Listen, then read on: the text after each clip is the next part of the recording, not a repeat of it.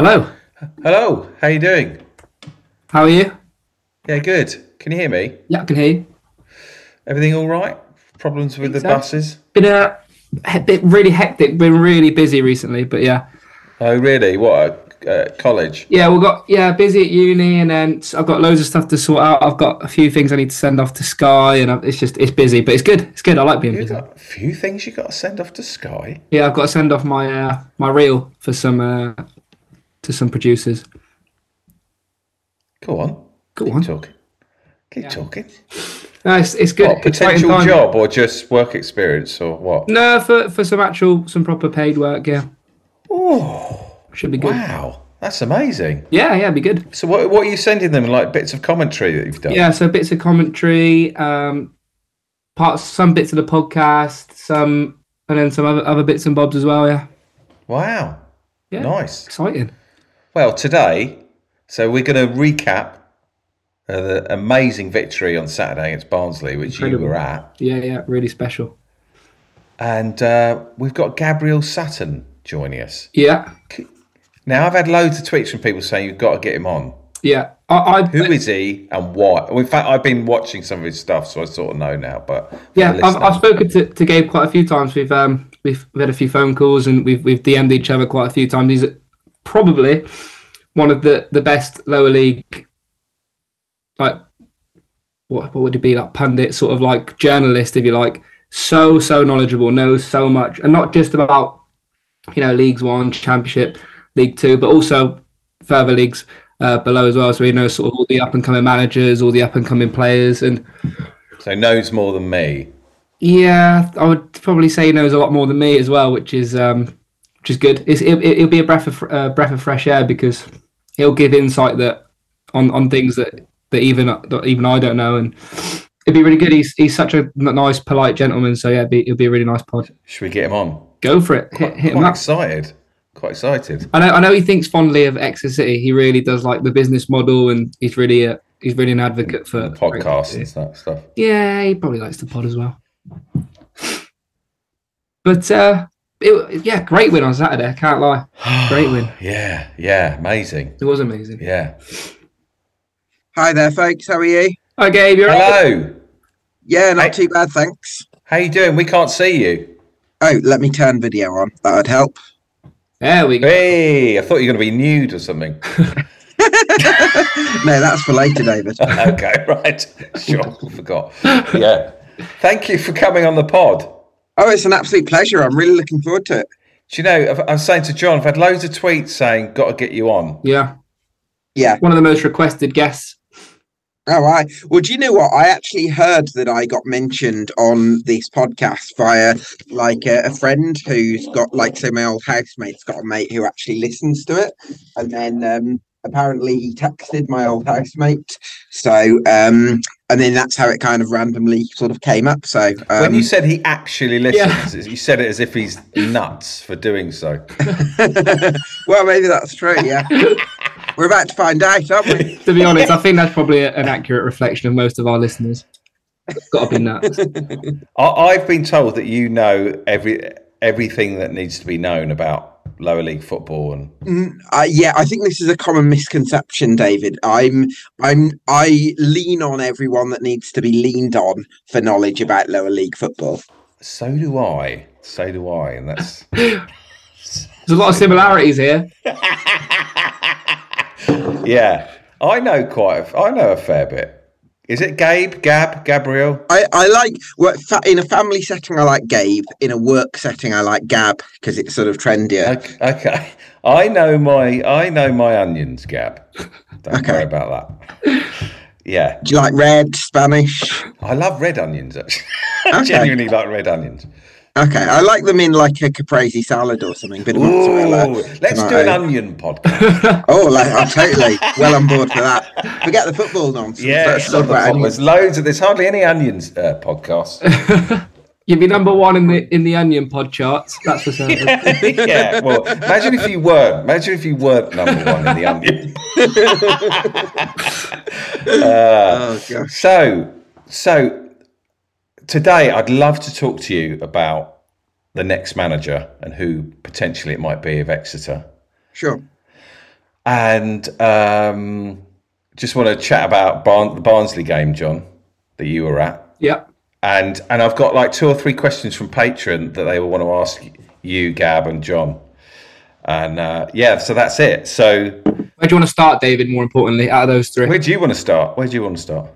Um, How good a Barnsley? How good a victory was that? I think that's probably more of a question for, for Gab because um, he'll, he'll know more. I, I, from what I saw on the day, they were they were some side. We we really played well and, and did well to match them. But I don't, I don't know if, uh, if if Gab's got anything else to add to that. Yeah, I, I think first of all, I think they've got an excellent manager in Michael Duff. That what he's achieved at Cheltenham Town is absolutely extraordinary. I think what could hold them back in terms of the top six and how competitive that is is they've probably not got the depth of some of the teams that they're going to be competing with, and I think that could hold them back um, a little bit, sort of beyond that first eleven. Um, but actually, I think if they can put together a playoff challenge this season, and then maybe things can kind of um, work themselves out at level, hopefully over the next 12 months, and then add a bit of depth the next season. I think I could see them uh, going on again. But um, yeah, I, th- I, think they're a very well coached side, and obviously Michael Duff, um, excellent manager. Why? Why haven't they got the depth? Haven't they got the kahunas? Is that a word, Jon? The Hooners? The kahunas? Haven't they got any money? I would have thought Barnsley would be rolling in it. Oh no! I mean, they've um, uh, they they probably one of the bigger budgeted clubs in the division, but I think it depends what you're comparing them to. So I think in, they've got the money sort of relative to half the sides in League One because um, you know, the, yeah they've got a bigger budget than that. But probably if you're comparing them to some of the, yeah like Sheffield Wednesday for example, they're probably a little bit shorter depth, I guess in in that sense. Whenever Sheffield Wednesday mentioned, I get, I feel a little. Did you see? Um, because I slagged. I didn't slag off Barry Bannan. I just never heard of him. Did, did you see it go on the weekend? Yeah, it was unbelievable. well, he's, a, he's actually a joke. He's he's it's, it's sort of like. Well, I, I, think he's like really too good to be playing in League One. He's well, he seems it. He seems way too good for the league. Yeah, mm. yeah. That's me sort of creeping back. Please like me, Barry. too late. He's already got the shirt ready to unveil, which is going to say something along the lines of "Piss off, David." Oh, the pod. yeah, fair enough. Didn't realise it was this sort of podcast. yeah, I know. I just, he just Jon mentioned Barry Bant because I'm new to lower leagues, Gap. Oh yeah. What was what got? Can I just get a slight tangent because it feels like it's a podcast of tangents. What? Oh yeah. Um, yeah. What got you into supporting lower league football? I'd love to kind of hear the background to this. It was moving to Devon moving to Devon, I'd always wanted to support. I mean, listeners would have heard this loads, but I've always wanted to support a side and go on a Saturday. I was jealous yeah. of people that I knew that did that, and I always supported Man United, and obviously they were hundreds of miles away.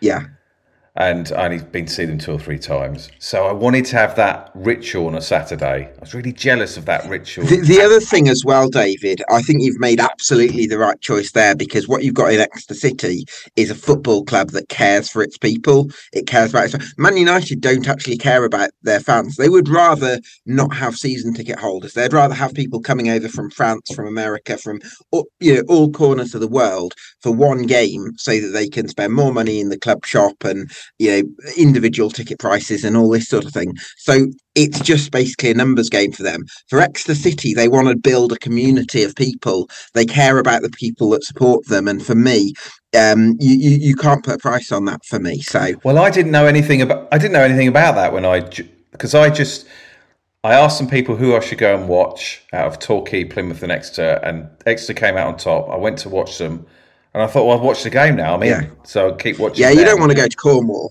I mean, yeah, no, no. But I thought I've watched this one. I might as well just keep coming back and watching the red and white striped men of Exeter. And then obviously, the more you watch it, the more you care.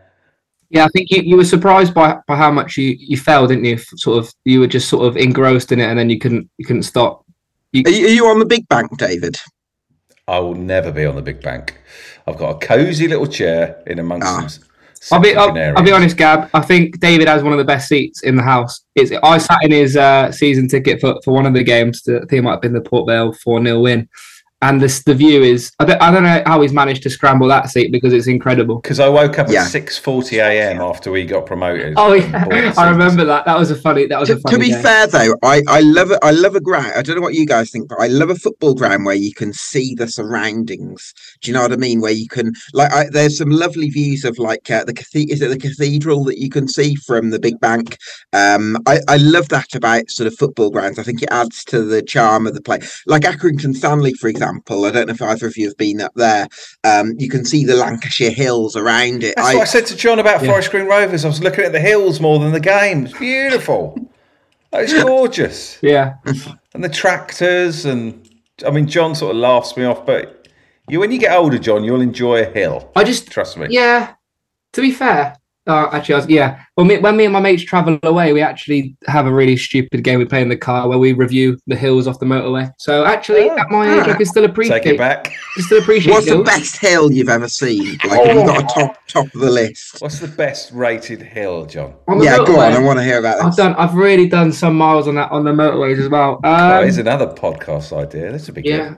good. Hill. Onions one. and hills now. There's one just south of Gloucester, which is like a really big mound.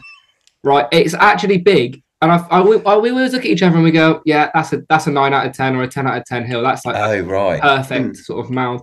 How the hell have we Yeah. got onto this? I don't know, but yeah, Don't worry, go with it. Trust your, trust your gut. yeah. So I actually find it insulting that you think I can't appreciate hills at my age. okay, sorry.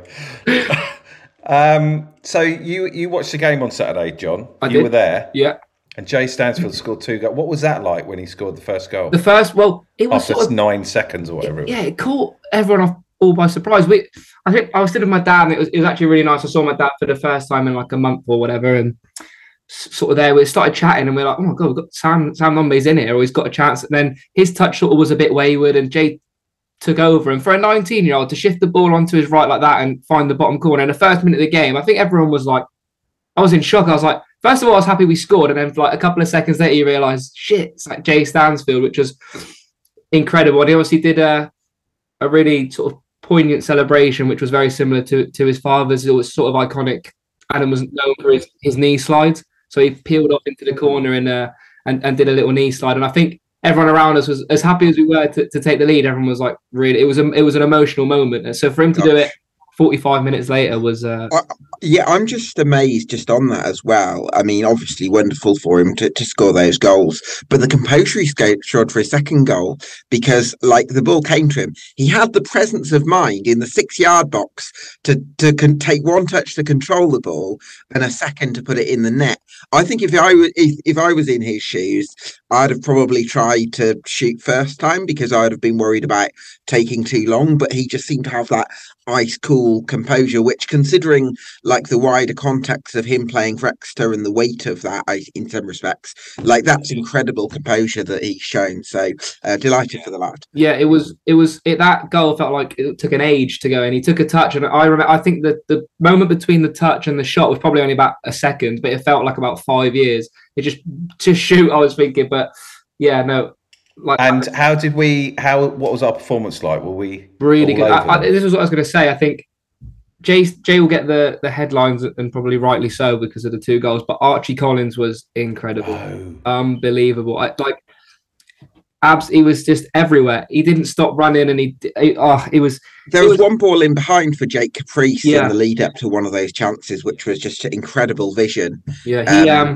he, he, he was he was superb, and it, everyone around us kept on going like, shit, like Archie Collins is playing unbelievable, and then you'd think, oh, he's gonna get. To, when the rest of the team was tired, he was sort of that one. We really, the one thing I'm concerned about is we really did fatigue with about 20, 15 minutes to go. We were struggling, like no one, not even Sam Nombe. You know what he's like? He don't stop running, but even he was sort of like trying to get the ball in the corner or offload the ball. So we did look hmm. tired, but Archie Collins was the best player on the pitch.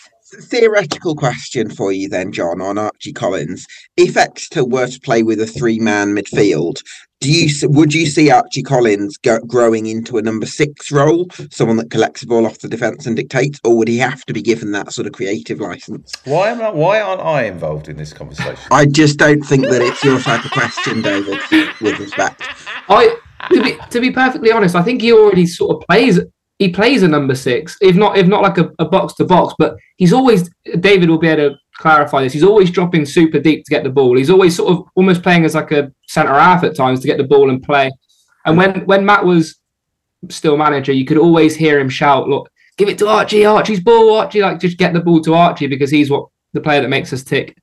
He reminds me of Christian Eriksen for Man United at the moment. Picks the ball up, lovely touch, lovely, lovely pass, nice vision. I'd go as far as saying Archie's better than Eriksen, but yeah, Wow. yeah, comfortable. Okay. comfortable. Now, eh, do you mind if we jump on to potential manager? Yeah, go I've been all over this. Let's go. Let's get it. Oh, just like to, before we move on from the game, sorry. Uh, Jamal Blackman, just got a few words uh, for you. Never ever try the fancy list again, okay? Thank you. What did he do? What did he do? Well, he tried to do the same thing he did at Wycombe, and every single, all 13,000 people in the stadium knew exactly what he was going to do, including the striker. And luckily, he, he recovered well, but he sort of went to turn back, and the striker went, Yeah, I knew you were going to do that. Nicked it off him. All right. Another another little message to Jamal. Keep doing it, boy. Keep entertaining us. No, stop. Stop it. No, keep doing it. Stop it. Keep doing it. Stop it. So, Gab, I watched. So I, yesterday, I looked at the potential managers lined up, hmm. like Kevin Nicholson, Dave Artell. These are all Yeah. new names to me. These are brand new names. So I'm trying to get Sure. to know. And I think Dave Artell's current favourite with Nicholson just behind. I watched Yeah. your video with Dave Artell hmm. from when was it? Well, this uh, couple, uh, few, maybe I think it was around August time. Yeah, yeah. I think he was sat in some bedroom on a bed. I was trying to work out where are you in your house. Uh, uh, maybe the kitchen or something. I don't know. yeah, yeah. I like the look of him. Well, I think there's a lot to unpack here. First of all, I think um, uh, David's one of the good guys in in football. He's one of the few that I um, I sort of speak to off air a bit, and and I think whenever whenever you have that kind of respect for someone outside the sort of working context, you've always got to be a little bit careful of making sure that whatever you think of someone on a personal level, and I think he's certainly a, a great guy, you, you can't let that sort of impact impact um, impact your your professional judgment. Um, having said that, I think that what he's achieved at Crewe Alexandra in five of his six seasons What, what has he achieved? What has he achieved? Why is he so good? Okay, well, well, there's a lot to, to break down there, David. Uh, I think the first thing would be when he came in, he was inheriting a, a sinking ship. He stabilised things first of all, got things back to back to basics, which probably isn't going to be required at Exeter so much because there's already a template in place uh, by Matt Taylor. But a couple of seasons in, um, I think midway through the 18-19 season at Crewe, he switched it from a 4-4-2 to a 4-3-3. Um, they outplayed the eventual champions that season, Lincoln City, had the best form in the division. Then on, then they won automatic promotion from League Two, playing this outstanding brand of sort of Really? free flowing football. Yeah, yeah, absolutely. And then they finished in the top half of League One. Um, I think the problems came for him when they lost um, you know, the golden generation all in a sp- short space of time. Uh, and, and basically, last season was a storm of everything going wrong very quickly. And I think it was very difficult for David to kind of repair that. Um, now I'm sure he'll he'll accept some responsibility for his party in that season because you know the, the results are there to be seen. But at the same time, I think there were some operational issues at Crewe Alexandra which I think would be better at Exeter City. I think that Exeter have a better structure, a better recruitment process. I think they get better fees for for their top young players. So I think if you put David Artell's coaching ability uh, and capacity to improve individuals and the style of football into a better, smarter, stronger operational structure, I think that could be a really, really good fit. I've got to say, Gab, I'm absolutely loving you on this podcast. Thank you. I- I'm loving your knowledge. I did honestly. say. I did say it's, no, it's another level, Jon. It is. It is.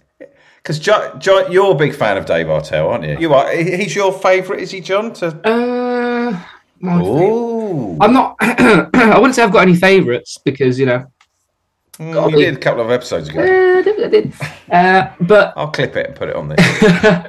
I said he's be he'd be the one I want the most. Yeah, I'd probably say personally, but I don't know who who the other candidates are, and I don't know what what else is well, going you on. do, but yeah.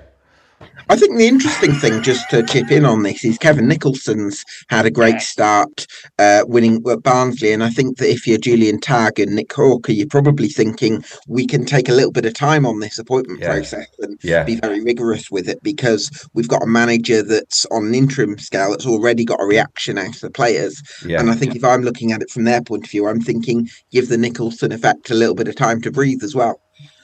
Such a natural in front of the camera as well. Yeah, he was so laid back. really such a, good. Yeah. Now, what's his what's his backstory? so he, he, he, Was he manager of Torquay? I think right? I don't. I'm not too sure. There was. There's that. This is. This is where the confusion comes in because there's another Kevin Nicholson linked with the Exeter City job, and I think he may have been managing Oh. Torquay Oh, because there was a. I saw a joke on Twitter that someone said we could have an assistant manager and a first team manager of Kevin Nicholson and, and Kevin Nicholson, which would be. please have that. That would be great. Uh, uh, I, I know this Kevin Nicholson, our one that's currently with us. He played for Torquay for a while um, as a professional. Uh, How'd you feel about that, Jon? yeah, you know, it's Torquay. You know, some people got to make a living. You know, but but do, you, yeah, do you like um do you lot think of the uh I'm going to ask this question to Jon again. Um um, do you do you like do you think to, the the rivalry with Torquay has subsided a bit because you know two divisions apart and Torquay could even go down again, or do you think that there's still a, a fire there when it comes to the rivalry? do you know? Do you know what, Gab? I don't think there's ever been a fire for me. Uh, I've always looked. Okay, I've always looked at Torquay, and I said this on the on the Charlie Baker pod. I said it's just that annoying little brother. You've got your older. You feel you feel sorry for him, don't you? yeah, you feel you're just like, oh, they've already going for all this crap. Like, just leave, just like leave them. But sort of Plymouth is like your your, your the twin siblings, sort of annoying. Just absolutely hate them. Everything they do is just uh, annoys you. So yeah, the, the real rivalry, don't think has ever really lied with Torquay. It's, it's always been with, with Plymouth. of course, yeah. Who do you think? Who are your um, potential the next manager of Ex- Exeter? Who do you think, Gab? My pick would be David Artell. um, Really? but uh, yeah, totally. Because I think that the ability to, well, this is what, so Exeter City's main selling point, David, is the it, this incredible academy. We already look at like the, First of all, those players that have come through already, like Cheick Diabate, Josh Key, um, Archie Collins, we were talking about earlier. You add to that the Sonny Coxes and Harry Lees coming through on the on the conveyor belt underneath that. I think this is an incredible academy. And for me, it's got to be a manager that can harness that. And for me, what Artell did at Crewe was develop a generation of talent that should have been worth combined um, eight figure fees combined, um, like 10 to 20 million pounds is what Wow. should have got. Yeah, for, for, for, for Harry Pickering, Charlie Kirk, uh, Ryan Wintle, uh, Perry Ng, and uh, Owen Dale. Right, where did all these players go to? Do they go into championship sides? Where Yeah, some of them went to championship sides, but but the problem is they had these ridiculous sell-on clauses that didn't give them enough money for for those players because they were um organized particular time. So basically, the whole contract negotiation structure wasn't there, and th- there's something there that was that wasn't quite right in my opinion.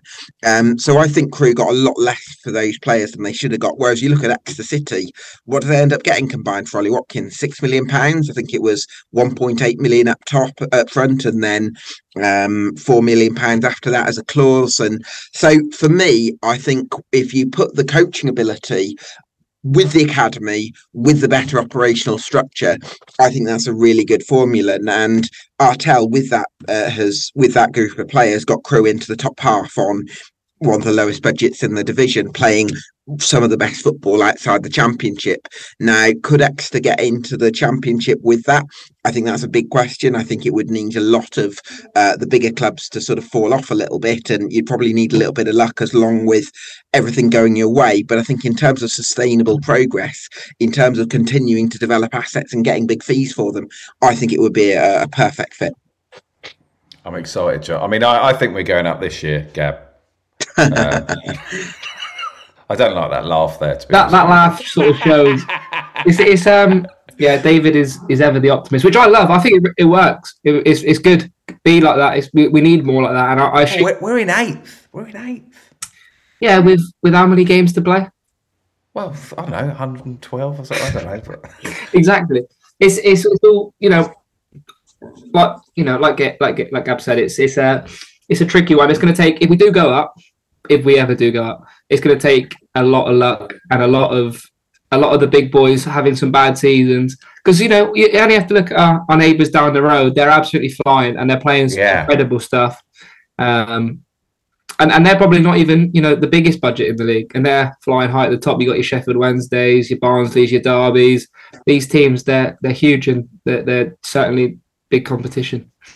When do you think we would hear? When when's the new manager going to be announced? Do you think? How long do you think this will take? How long's a piece of string? It it really depends on who who they want. If they're looking for someone who's who's under contract and they want to pay compensation, then it would take longer. If they want a free agent, it could be as soon as this late this week, early next week. But it, the appointment, although Gab mentioned earlier, you know, the Kevin Nicholson effect and maybe trying to keep him on. We've got time in the bank. That's certainly true, but I think they'll be looking to make the appointment uh, as swift as possible.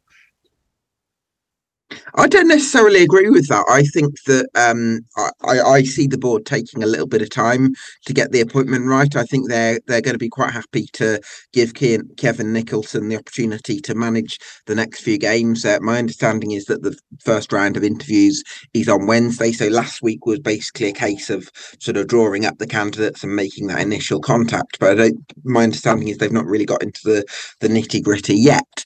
Um, so yeah, some interviews coming up on Wednesday, and I think yeah, take take a few weeks and let Kevin Nicholson sort of galvanise the club, and he's got everyone on board. I, I, don't see a, a massive rush to get a manager in because there's actually an opportunity to pick up a few points under under Nicholson and just tick off a few more towards the 50 mark. So um, yeah, I, I don't see a rush. I think take your time to make sure that you get the right appointment. Is it worth standing on the corner next Wednesday, just having a little nose at who drives in? No, I don't. Well, think, I don't think the. Uh, do people do that? No, if we if we have got a, a, manager lined up for the weekend, I don't think he'll be going to the game. No, but I mean, there's interviews next Wednesday, isn't it worth? Oh, yeah, but they won't be. They, I don't think. I don't doubt they'll be held at the ground somewhere public like that. They'll probably be out, out the way. Oh, where would they be held, Jon? I don't know. Okay. and even if I did know, I wouldn't tell you because you'd be driving down. oh, it's quite exciting. I mean, I felt really unsafe when Matt Taylor left last week. Didn't like it to the point where I had to write a R and B track. I, I, tell you what, I what I loved about um, Matt Taylor, I feel like he's left in the right way. Do you know what I mean? Um, like some managers leave and it's slightly acrimonious circumstances, or it's a little bit back. For me, Matt Taylor, he served Exeter City for four years. And he wrote this most wonderful sort of speech about you lot took a Southern League oil tanker to your hearts. I absolutely loved that bit. It was kind of like quite a playful thing to say, but also like eh, I don't know, yeah, he seemed to have brought that real connection with Exeter City, and he's left the club in a far, far better place than. Uh, he, not that it wasn't in a stable place when he found it, but um, yeah, I, I love the way he, left, and I, I, want to see more of that in football as well because, um, yeah, it's more more meaningful that way. I guess. Yeah, I mean, I, I was I was concerned. I the next manager coming in, would it be a right fit? And then the idea of them dropping down and struggling and then everything crumbling. But now you've made me feel a little bit more positive. Like like Gav said, it's the the club the club can afford to take its time because they've got because we've got mm. Kevin in and he's the result we got on Saturday shows that there is obviously no rush. But you know, and you know, Gab mentioned the, the round of interviews and, and that kind of stuff. But yeah, it's going to be a it's going to be an interesting process, and I think it'll be uh it'll be interesting times to see who comes in. Are there any other candidates you kind of think, well, he's got a chance? This this guy's got a chance. Anyone else? And why is Dave Artell the favourite? Is it because there's been murmurings and people know some inside? Why is that a thing? Um, well, I, I, think it's just quite an obvious connection in terms of the link between um, what Artell can offer as a manager and what Exeter City need from from their manager. Um, I think the other option would be Dan Green, whether you want to bring him back from uh, back from Aston Villa because uh, he obviously went to took up a coaching role there. Um, so so that would be would be one option. Um, but um, but yeah, I, I think um, uh, yeah, I, I think Artell would be certainly top of the list. And the other option would be to go internal because if in a couple of weeks Kevin Nicholson has kept getting the results, yeah, maybe it get to a stage where it's difficult to go away from that, and maybe you'd want to give him the opportunity to uh, take the team until the end of the season and then reassess things from there. So, um, yeah, I think I think that's a possibility as well. The one thing I'd say about Dan Green is that he was pretty open uh, in interviews that he never really wanted to, never hasn't ever wanted to be a, a first team manager. He's sort of a, wants ah. to be academy based, so which is why he took up the the head of the under 23s at Aston Villa. I don't think he has yeah. any aspirations to be working. I think he enjoys the development of players rather than sort of working in that first team environment. That that certainly makes sense. Yeah. No, I'm really excited to see who uh, who Exeter City um, go with. Really. Does uh, Dave Artell enjoy going on podcasts? I, well, you might be able to. Uh, you might be able to get him on. Yeah, could do a little song and dance with him. Yeah, he doesn't seem like the sing sing along type though. I'll get him singing. I'll get him singing. Charlton tomorrow. Yes, Charlton. Yes. So, how are they doing at the moment? Should they be? A They're team under, yeah, they're underachieving quite a bit. Um, I think with when it comes to Charlton, they're one of the teams that would always hope and expect to be competing towards the uh, the top end of the division. I think they probably didn't quite get the players that Ben Garner wanted in the summer. Um, I think there's lots of operational issues there. There's sort of conflict between um, the the board and the um, uh, and the fans. Uh, they've got uh, Thomas Owen Thomas Sandgaard, the owner's son, uh, Joachim, has a lot of uh, power at the club, despite him not really having much of a footballing background. So a lot of question marks around Charlton at the moment. So I think it's probably a decent time to uh, to, to go down there. They got your boy as well, uh, David Jayden Stockley. Jayden Stockley. Yes, Jayden Stockley. Yeah, fan of the pod. Yeah. Yeah. Yeah. Nice. Yeah, really, really great stadium. I, I was uh, I was hoping to go down, but obviously my uh, my car packed it in, so touchy subject. We won't go into that one. Changing the topic, then, David. What's the best? Uh, what's the best away day you've ever oh. had? Um, best away. I haven't done an away day yet. You've not done an away day? No. Are you? Is that? Are you disgusted by that? I'm appalled, David. really? So, what do you do on your Saturdays when Exeter are playing away? Great question. I, I get pissed I love off. that. I love that. I get Such genuinely. A... I get pissed off when you were watching Barnsley. It was annoying me that you were there. You were annoying me. but I, I wanted. I couldn't watch it anywhere. I couldn't find anywhere to watch it. It was so frustrating. My only thing, Gab, is that the nearest teams like Bristol. I've like I could do a Bristol. It's an hour and a half away. I can't do four hours. Four hour journey. Yeah, you can. You're just staring at me. It's just it's just excuses. That's all I'm hearing. It's just it's not good enough. You need to do away games. It's part and parcel of supporting Exeter That's it.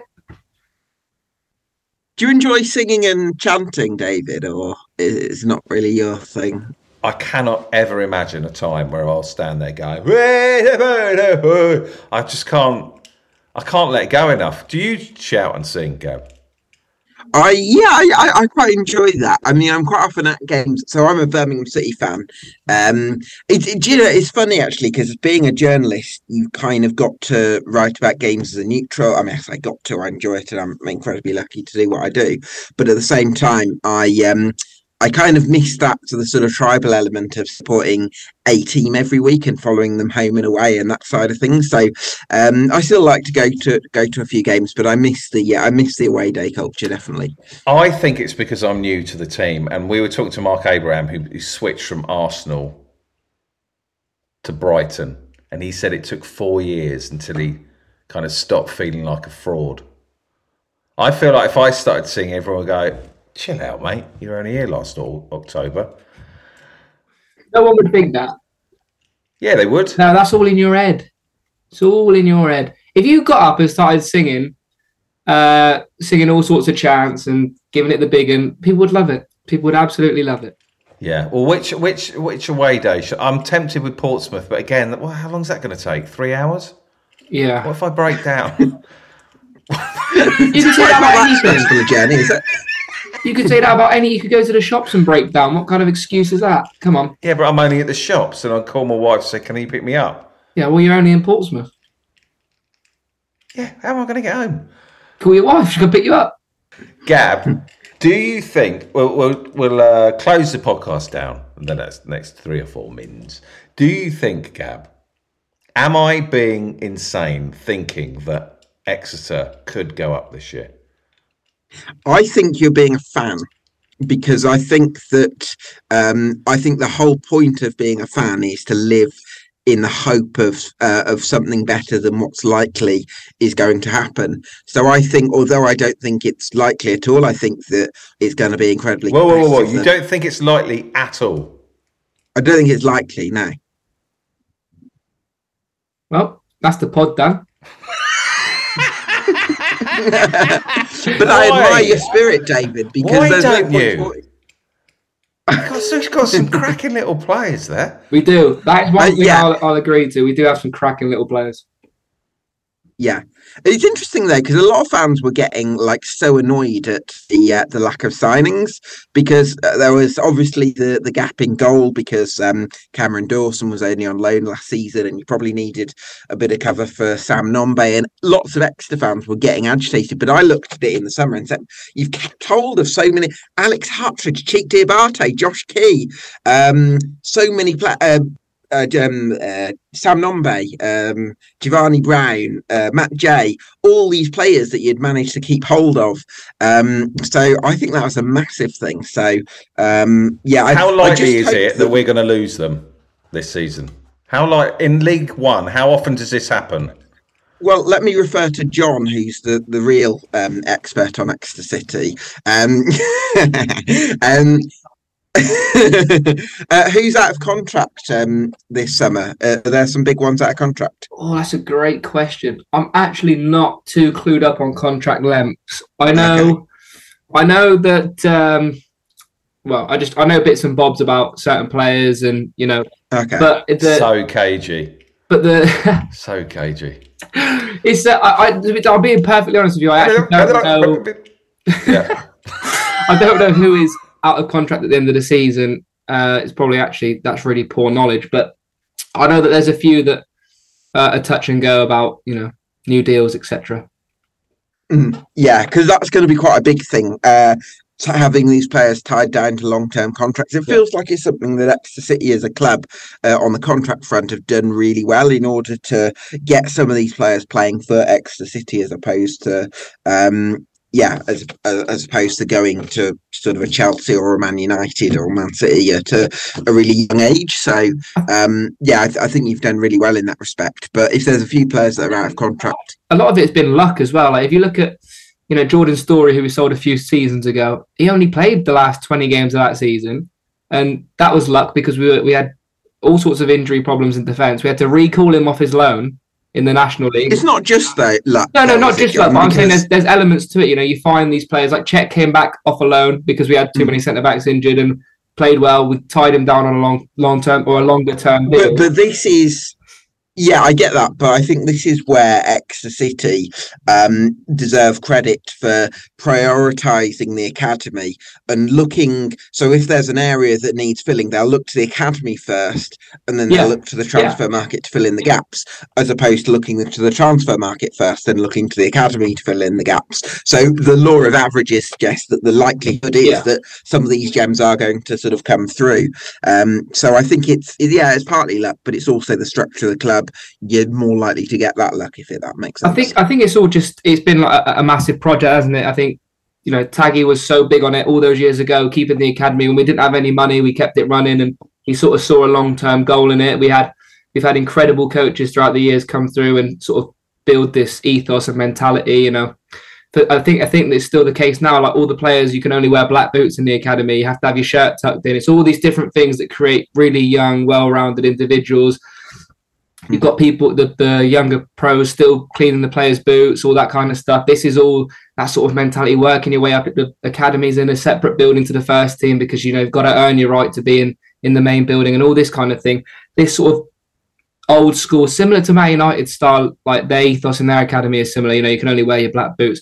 All of this has been embedded for years, and the plan has been there. We're now just fortunate enough to be able to go, oh, who's coming up from the academy? There's probably going to be a player good enough to step into the first team. So, as much as it's, you know, I, I sort of it's partly luck because of injuries, etc. I also think it's it's a long term. It's been a long term plan, a long time coming. Guys, can we spend just two minutes answering a couple of questions? Yeah, go go for it. Is that all right? Is that all right, Gab? Yeah, absolutely. Okay, I've got some questions here from Patreon. Here we go. Ooh, very nice too. From Tom Allen. This is to Jon or Gab, and definitely not me. if the board's top choices aren't available, would you back an interim choice until the end of the season? Well, let me let me take this one up because I th- I think that there's not there shouldn't be a rush for Exeter to make an external choice because John Hale and Kevin Nicholson are doing a good job. So I think I'd be open to giving it an interim choice until the end of the season, and maybe at the end of the season there can be a bit more of an external uh, search for for someone more long term. Uh, but yeah, I think for now I don't. I think if you're not absolutely convinced by an external pick, then yeah, by all means go internal. That'd be my my position. I would I'd only be inclined to go internal if it's Kevin Nicholson. I know there's not a lot of options actually, so it'd probably have to be Kevin Nicholson. But where's us? Uh, are we internal? Bit of both. half in, half out. Um, I'd, I'd be, I'd be happy. I'd be, I would be happy to give it to Kevin Nicholson to the end of the season for what I've seen at, at the moment, and how the players reacted on Saturday to to him being in charge is really impressive. Second golden question to either Gab or Jon or both. This is from Craig Mealy. Is there any thought in your mind that the new manager might actually get more from the team than Matt could? That's a really great question. Um, I would probably argue no, just because the players that have been brought in were Matt's players with Matt's ideology of, of how he wanted to play in mind. Unless we sign a manager that wants to play exactly the same way that Matt did, I don't know he'll be able to get more, maybe the same, but more is it would be quite an impressive appointment in my opinion. Someone to get more out of the group of players than we already got, which is you know eighth in League One, would be some some achievement. I mean, has Dave Artell got some magic in his fingers? Uh, well, I think I don't think we could hold any new manager to such high standards to improve on eighth in League One. I think that would be a bit of a high bar. I think that um, for the aim for a new manager has got to be to consolidate in mid-table and maybe bring some of the young players further into the equation, um, as as Matt's already done and and Paul Tisdale before him. So um, yeah, I, I think it's going to be really important that the next manager continues to develop youth. But I think asking them to to do better than what's gone uh, before, I think would be um, tall order, really. I think just just to be clear here, the eighth in League One is our highest ever finish. So where blah blah right blah blah is our no blah blah blah. No, no, no, no. Eighth in League One is our highest ever finish. So for us to be here oh, now, should we finish? Should we? That'll do then. Well, should we shut up shop then? but no, we can always do better, obviously. But I'm just saying, for for previous reference, we are literally the highest we've ever finished in any division. Yeah. Gab, thank you so much for coming on. Oh, it's an absolute pleasure. I've uh, it's been an interesting experience going on this podcast, but uh... uh, interesting as in very pleasurable. well, and that, yeah. Uh, no, listen. Uh, thanks so much for having me. I've, I've really enjoyed myself. So, um, yeah. All... Favorite onion? Favorite onion? Oh gosh. Um, do you know I like a cheese and onion pasty? I'm gonna I'll go I'll go just on the link there. Okay. Um, right. Yeah, but you get those from yeah around your your neck of the woods. Neck of the woods, so. yeah, yeah. So you're a cheese and onion pasty guy. I like a cheese and onion pasty. Yeah. Thank uh, you very much. Cheers. No worries. All the best, City. See Cheers. Take care. Bye. Bye.